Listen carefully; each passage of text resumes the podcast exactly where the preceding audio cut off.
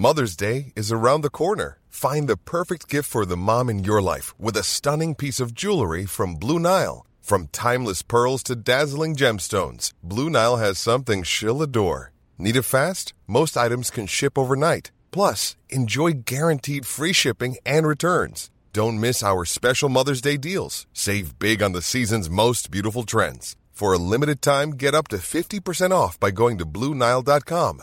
That's Bluenile.com. Hi, I'm Daniel, founder of Pretty Litter. Cats and cat owners deserve better than any old fashioned litter. That's why I teamed up with scientists and veterinarians to create Pretty Litter. Its innovative crystal formula has superior odor control and weighs up to 80% less than clay litter. Pretty Litter even monitors health by changing colors to help detect early signs of potential illness. It's the world's smartest kitty litter. Go to prettylitter.com and use code ACAST for 20% off your first order and a free cat toy. Terms and conditions apply. See site for details. In the UK, small and medium sized enterprises account for 99.9% of the business population, and for those who run them, it's more than just a job. We were responsible for putting 5 million monkeys into PG tips, and the story behind that is quite lovely. Jack taught us of something called a survivor's obligation, but he's passed that obligation over to us to live our best lives, to be the best versions of ourselves that we can be. I stopped sweating the small stuff. Welcome, listener, to Beyond the Balance Sheet. I'm Ashley Bloom and I'm your host.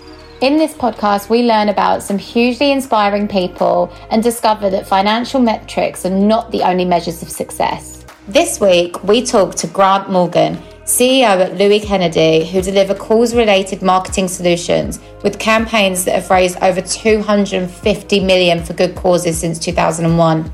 We had the most insightful conversation about his biggest successes and how Grant managed to stay motivated following the passing of his son, Jack Morgan. Grant, welcome to the Beyond the Balance Sheet podcast. I think all of our listeners are about to be incredibly inspired by not only your story, but also of your son Jack's story that we'll speak about later. But to kick things off, I'd love to hear who you are, what you do, why do you do it? My name is Grant Morgan. I'm 53 years old. I have a wife, Emma, four children Jack, Joshua, Sam, and Charlotte. I always say that I have three children who can answer me back and one that can't. So we'll come on to that later. Uh, I'm founder of a business called Louis Kennedy, which will be 30 years old next year. And simply put, we facilitate partnerships between big brands and big charity to deliver real social good. Our work has delivered about a quarter of a billion pounds worth of tangible value. And there's been great intangible value in our work through the families that our work supports, the environment, and some significant social good we've delivered globally. And how did it all begin? How did you decide to start this business and what was your career journey? So I am one of five. Dad uh, owned a factory in East London. Mum was a dedicated uh, mum and housewife. Uh, I left school without um, an education, but I came from a, a, a family with a lot of love. And I went to college post post education for a few weeks to study law. And I remember the story of Donoghue and Stevenson, and it just didn't do it for me.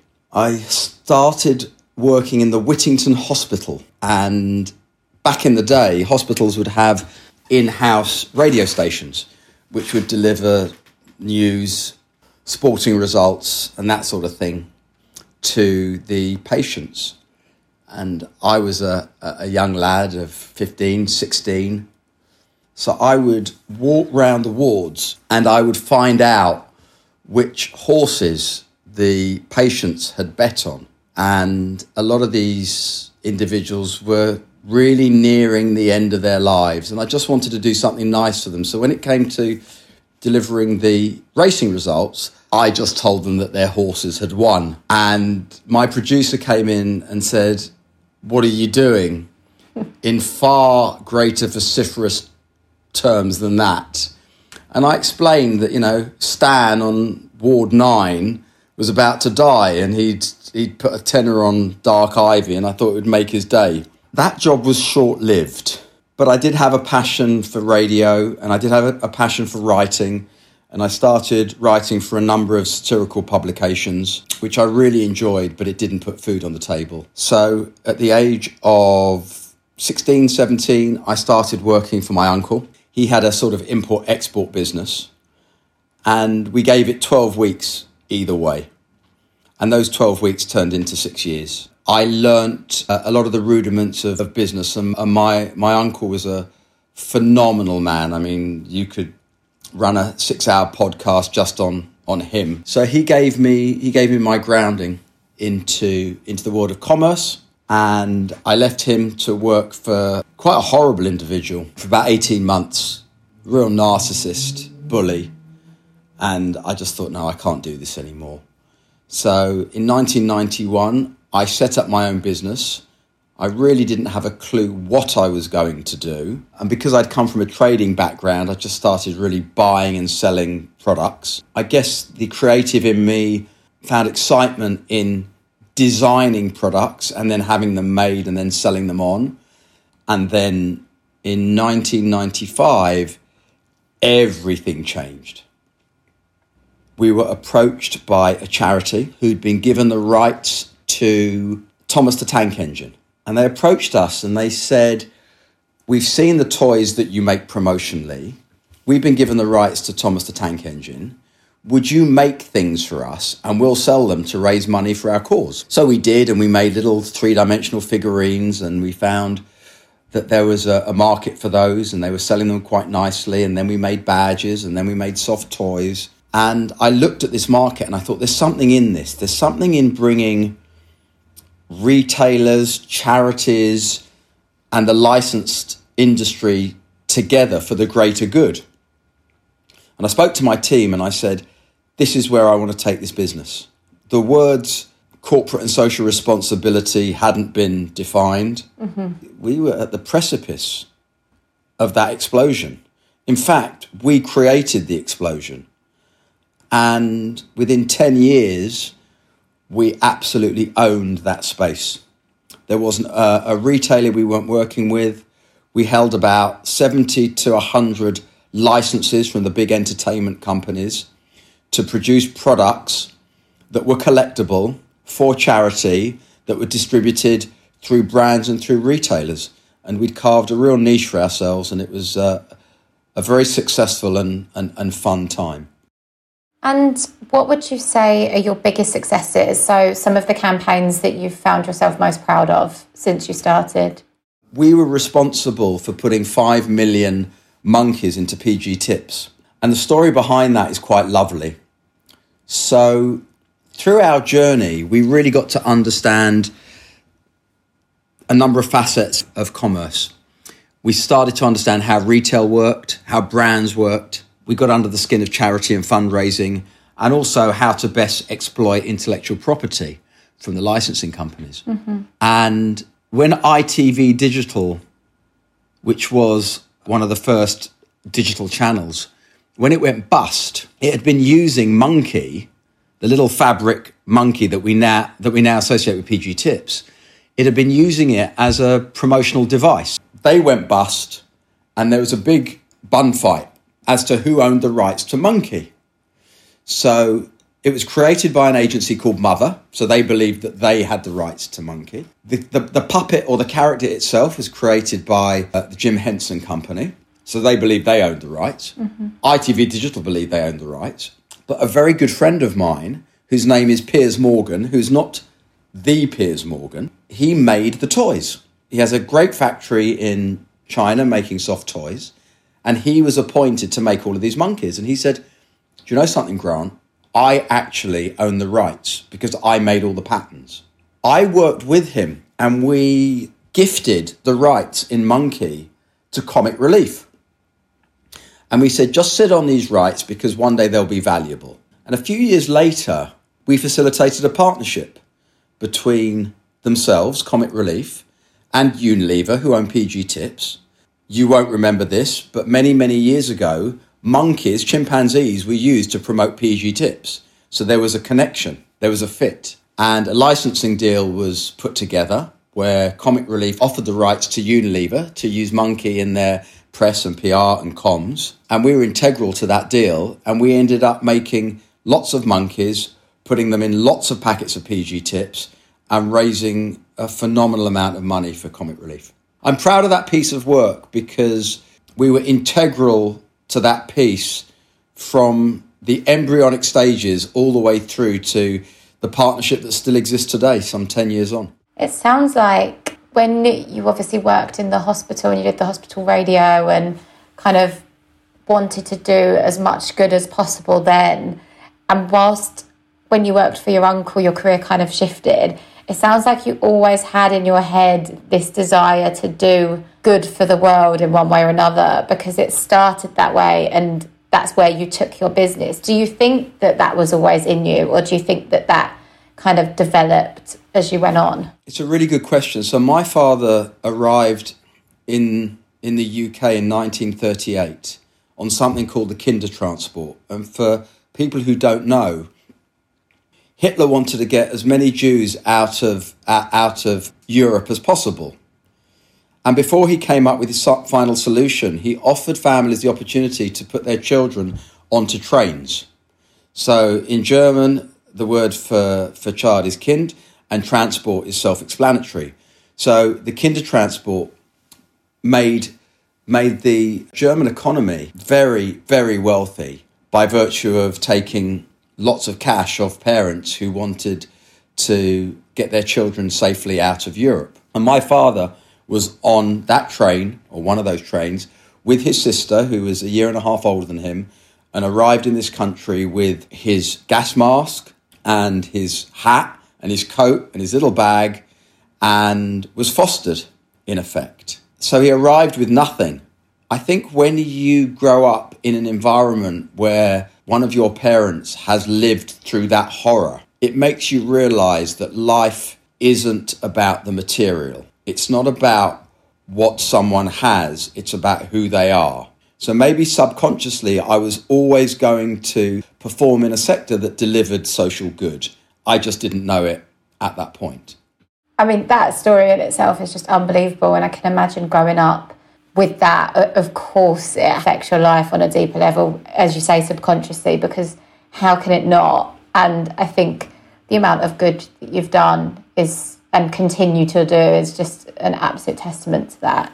What would you say is your business superpower? What is it that you'd say you do that absolutely nobody else does? I will not take no for an answer. Some of our greatest successes have uh, come from somebody telling me either no or I'm I'm just going to pass because it's too hard to do or I talk about the too hard to do pile that when you present somebody with an opportunity it's easier to put it on the too hard to do pile than it is for them to actually say yes and execute it. I think our other superpower is we deliver on our promise. If we say we're going to do something, we do it. It really is as simple as that.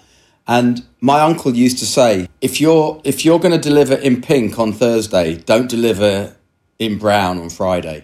Just do what you say you're going to do.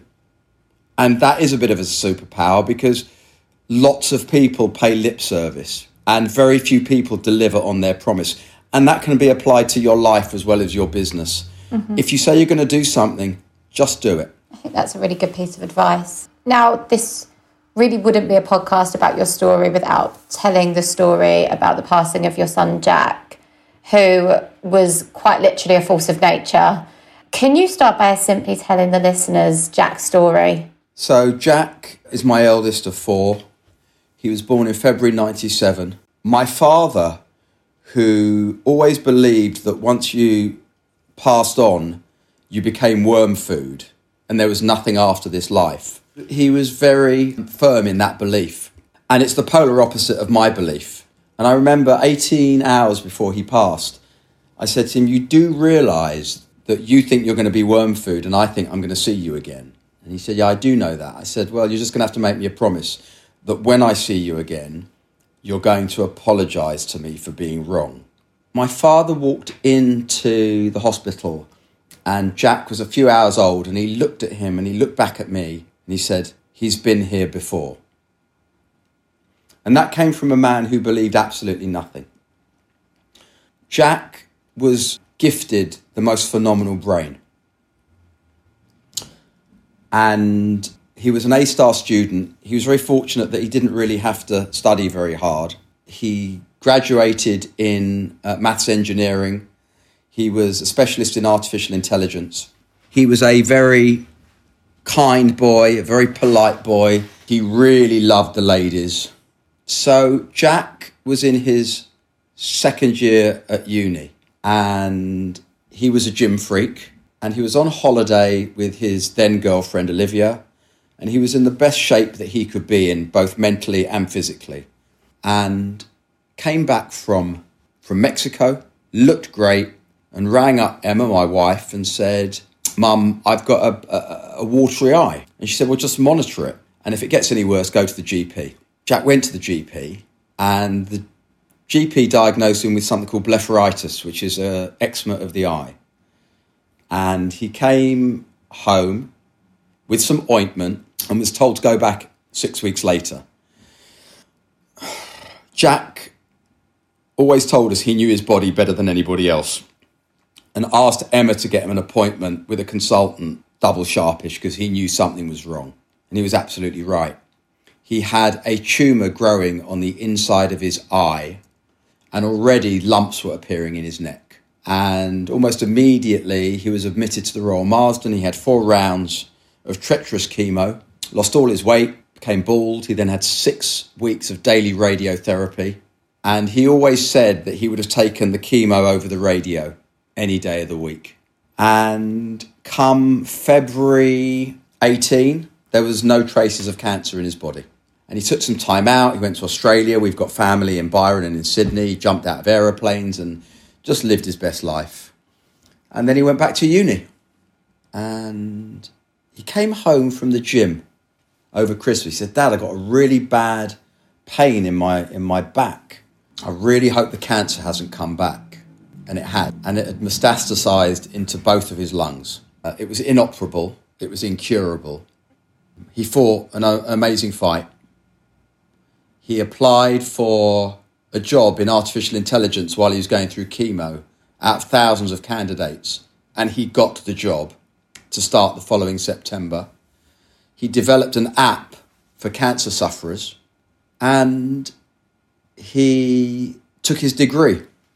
He got his degree. He got a 2 1 in maths engineering while he was fighting the most horrific cancer. Bristol gave him an award for getting through such adversity. And it's subsequently, since his passing, been renamed the Jack Morgan Award for Ardour. Incredible. And Jack started documenting his journey on the day that he got diagnosed on Instagram, which was really to protect us more than anything else, because he didn't want our friends and family driving us mad every five minutes with what was going on. And before he knew it, he had 30,000 followers hanging on his every single word. And Jack was never about Jack. He was only about he was only about others. So he used it to educate people about cancer, to normalize the conversation around cancer. He changed people's lives. Jack Morgan changed people's lives by the way they thought about their own lives. And he turned me into the man that I have become today. Jack taught us of something called a survivor's obligation. This normally applies to, to cancer survivors who are guilty, if you like, that they've survived whereas others have, have passed. But he's passed that obligation over to us to live our best lives, to be the best versions of ourselves that we can be. I stopped sweating the small stuff. I kept negativity at bay. Um, and the minute he got diagnosed, I didn't have any other option but to focus on the important. And to this day, I lead a very balanced and calm life. I don't let anything upset me. And I hold that mirror up to myself to make sure that I'm living my best life for Jack. Ready to pop the question?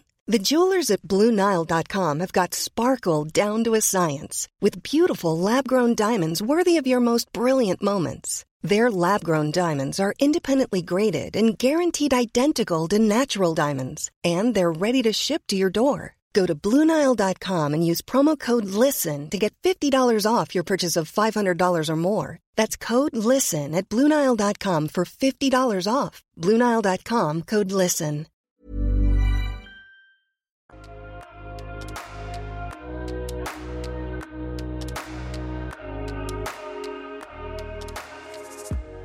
I saw on Jack's Instagram, he wrote, I didn't come this far to only come this far.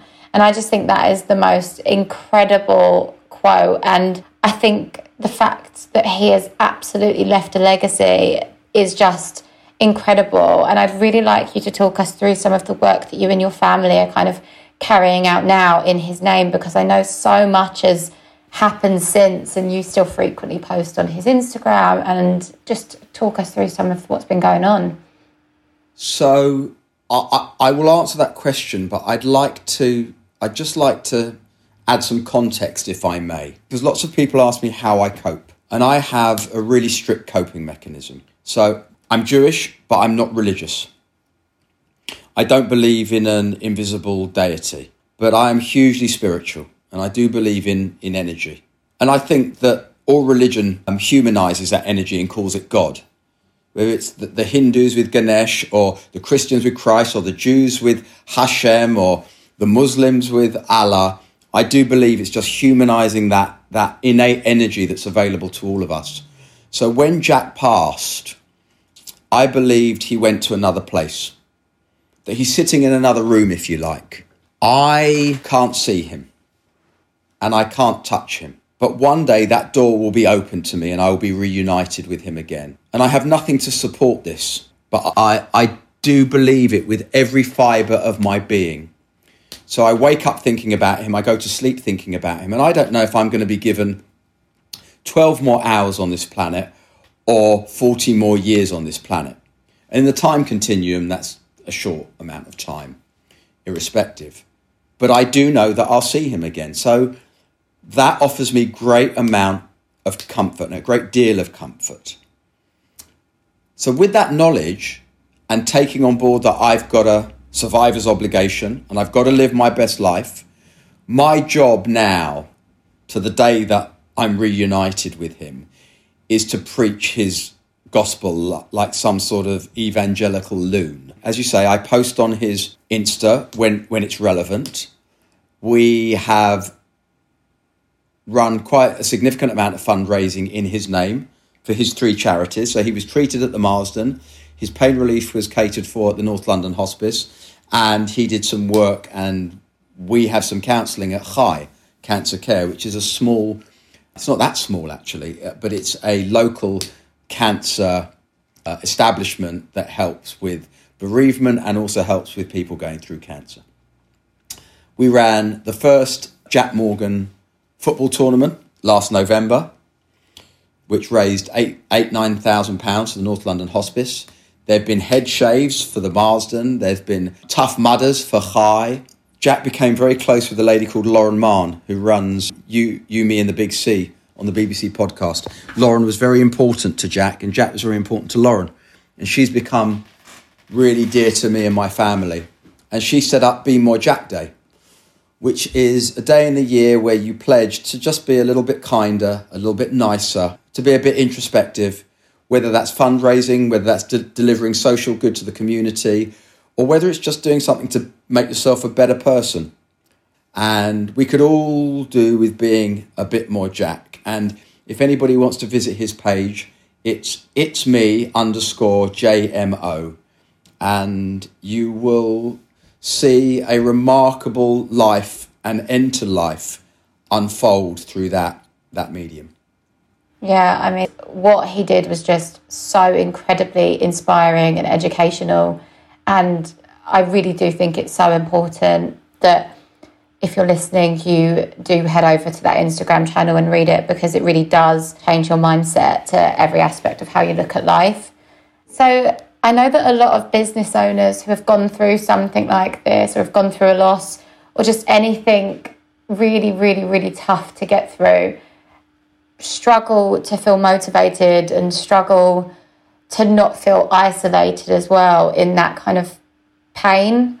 And I guess what I want to know is how did you keep yourself motivated to just carry on? And I know you've said you were doing what you could to basically live the life you wanted to live, but what would you advise or tell other people? It, it's very difficult because grief isn't prescriptive, and how how individuals run their businesses and their lives certainly isn't isn't prescriptive, and you have to be made of, I guess, pretty strong stuff to be able to cope with the loss of a child and keep your business buoyant. I'm privileged in that my team have been with me a long time. They kept the ship afloat, and they allowed me to take the time out to focus on Jack. I said at the head of this interview, this podcast, that I work for a really difficult and a nasty man.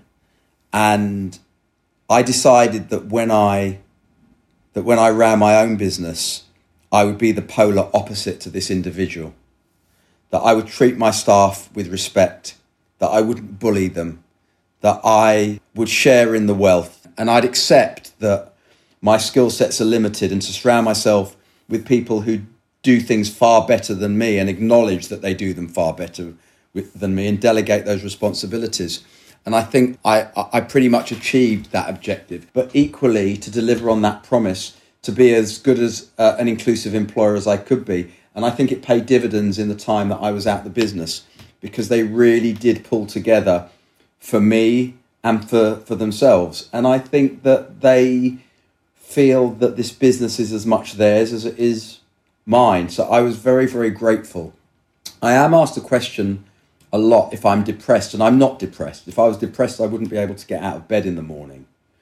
But there is a dark darkness inside me, there's a sadness inside me, and that's never going to go away. But I do know if I ever have days when I'm not on it, I can hear Jack in my ear saying, For God's sake, man, get yourself into the office, go and do some good business, be creative, do what you do best. He wouldn't have had it.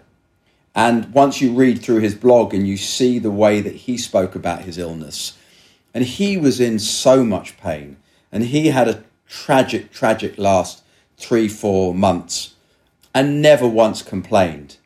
So, what have I got to complain about? I, I do believe in business and in life, there's a solution to every problem every challenge. I don't like the word problem. There's a solution to every challenge. The one thing I can't fix is Jack, and I know that. I accept that. But anything else that's thrown at me, there will be there will be a solution. And would you say that when Jack passed, did it affect your perception of business? No, I think it crystallized it, if anything. So keeping negativity out of my personal life, which I do, there's negativity you can't control. I couldn't control Jack's cancer. So I had to learn to best manage that. So to your to your question, I was already leading that sort of life. And when he passed, I channeled all the positivity into my working day. Into be, and I'm going to say it again, the best version of myself or the best version of ourselves that we could we could be. And you mentioned that you had that time off, obviously, when everything was going on. Did you have to do a lot to kind of rebuild the business after that? If you could just talk me through what your process was to rebuild and get things kind of back to how they are today. So the business wasn't in a great state before Jack was diagnosed. The the landscape had changed in my space. And although my business, Louis Kennedy, has a great reputation and pedigree in what we do, retailers and brands hadn't wanted to support charity in the same way as it had, and it was really affecting the business. And I'd made a decision that I could do one of two things. I could close it, or I could invest my own cash into it because I believed in what the future was going to hold. And that's exactly what I did. I took a, a, a loan out on my house, quite a significant one gave us some financial stability and also put some, some, some cash in the business to help with our, with our own cash flow. And in, in that first 12 months, we turned it from a, from a negative to quite a significant positive, And then Jack got diagnosed. And we're only a small agency, We're only six people. It needed me leading it, and I wasn't leading it. And it was tough. It was very tough. And Jack passed, and I looked at the state of the business, and I genuinely believed, as I did two years prior, that we had something. So we rebranded, new website, new corporate video, appointed a new development director, appointed a new social media manager. I wouldn't say we are cooking with gas, but we're really starting to turn it round. And the plan now is in the next three to four years to take it to a certain turnover level, a certain EBIT with X amount of cash in the business and sell it to a, a big agency that wants that wants social social good and purpose in their armory of products that they're gonna they're gonna sell. If you were kind of speaking to other business owners at the moment who are going through something, whether it's their personal life affecting their business or the current climate with the recession or anything like that, what would your advice be to them if they feel like they want to give up on their business? If you genuinely believe in your product, you genuinely believe in your service, you believe in your own ability, irrespective of what a third, fourth, fifth party may tell you, then you have to go with your gut and you have to pursue it. But to be honest, the house, the business, there was always going to be a solution to those challenges. And I had great belief in our ability as a team to, to turn it round. And we are now turning it round. The advice I would give is be true to yourself. And if you, if you believe in that truth, then do not give up. I think when you go through a loss, it puts a lot into perspective, especially with regards to work life balance, because it's so important for business owners, you know, to spend that quality time with their family because that's what it's all about ultimately.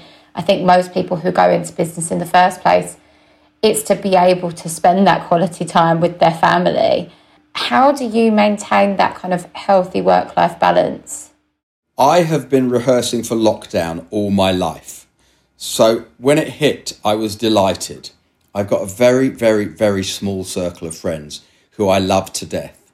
And they've been my inner circle for the last year. Jack passed just over a year ago. I'm really happy with my wife. I'm really happy being with my kids. I don't need to go out a lot. I don't invest in the material. I've got a beautiful home which is owned partly by two banks now, but I'll get over that one. I love spending time at home. I'm a real home bird. Uh, I'm a massive football fan. I'm very happy with who I am. I'm very happy with my wife and kids. And I think when you go through something as we have, it either tears you apart or it brings you closer together. And I'm delighted to say it's brought us closer together. I'm at my happiest now when I'm talking about Jack but I'm at, my, I'm at my happiest when I'm at home, vegging on the sofa, watching my team. And equally, I've invested the, the gain from running a successful business over 30 years into my kids, into their education, into lovely holidays. Because isn't, isn't that what it's about? I don't think anyone ever on their deathbed said, I wish I would have spent more time in the office. And if you had one piece of advice to give, whether it's for someone starting a business or starting their passion project, or for somebody who, for whatever reason, feels the need to kind of give up, what would that advice be?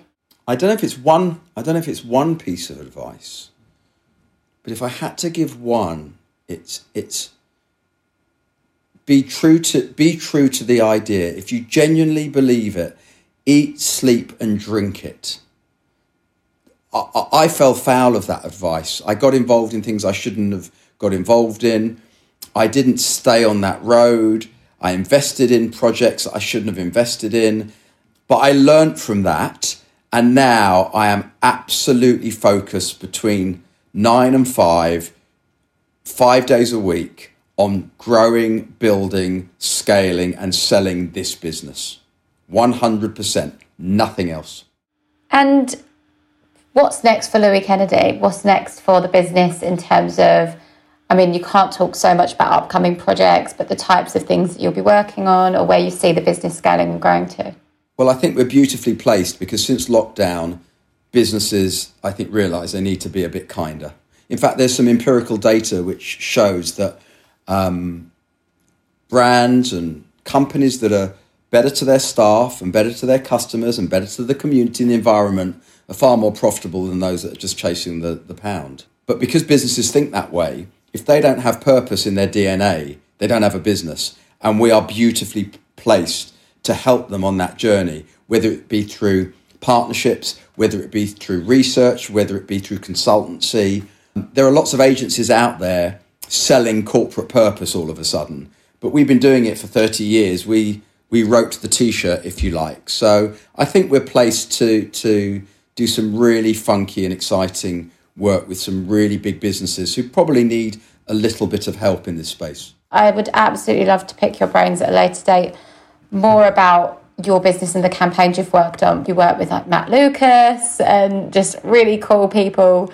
Matt is also a, a very close and personal friend, and Matt is the only person who got inside Jack's head in those last few months. Jack had an hour and a half with Matt, and some of that conversation will remain privileged between the two. Some of it Matt has subsequently shared with me, but it's made me even prouder of Jack than, than I ever was. Honestly, your story is so inspiring, and I think for anyone to hear from somebody who's gone through so much, it I think will make a lot of people not feel so alone in kind of not just their business journey, but the personal struggles and how the two connect. And it's such an inspiring story. And I think a lot of people will really appreciate kind of hearing all about it in such a kind of deep level of detail. So thank you very much. Thank you. Thank you.